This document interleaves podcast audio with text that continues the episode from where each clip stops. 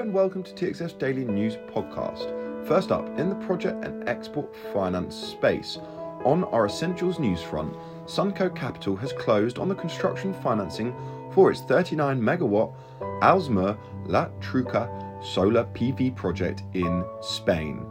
And sponsors of the 600 megawatt monsoon cross border onshore wind power project in Laos comprising Impact Electron Siam, Mitsubishi's Diamond Generating Asia, and Thailand based BCPG are tapping DFIs and banks to fund the scheme. The transaction, which is expected to reach financial close by year end, is one of the largest deals in Southeast Asia and the first cross border electricity interchange of wind power generation.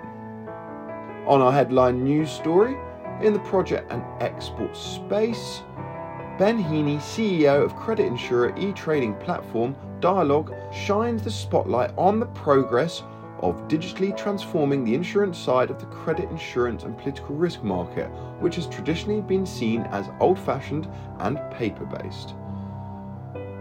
Read more on TXF News now. Just like on the commodity finance news front, we have highlighted the top takeaways from TXF Global Commodity Finance in Amsterdam earlier this month.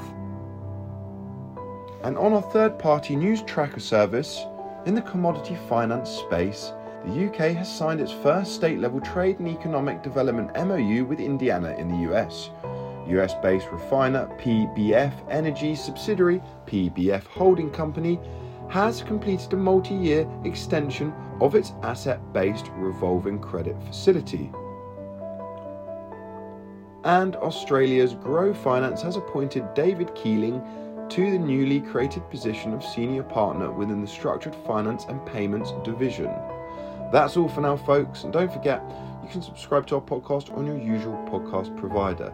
You can also find us on Twitter, Facebook, and Instagram using the handle at TXF Media.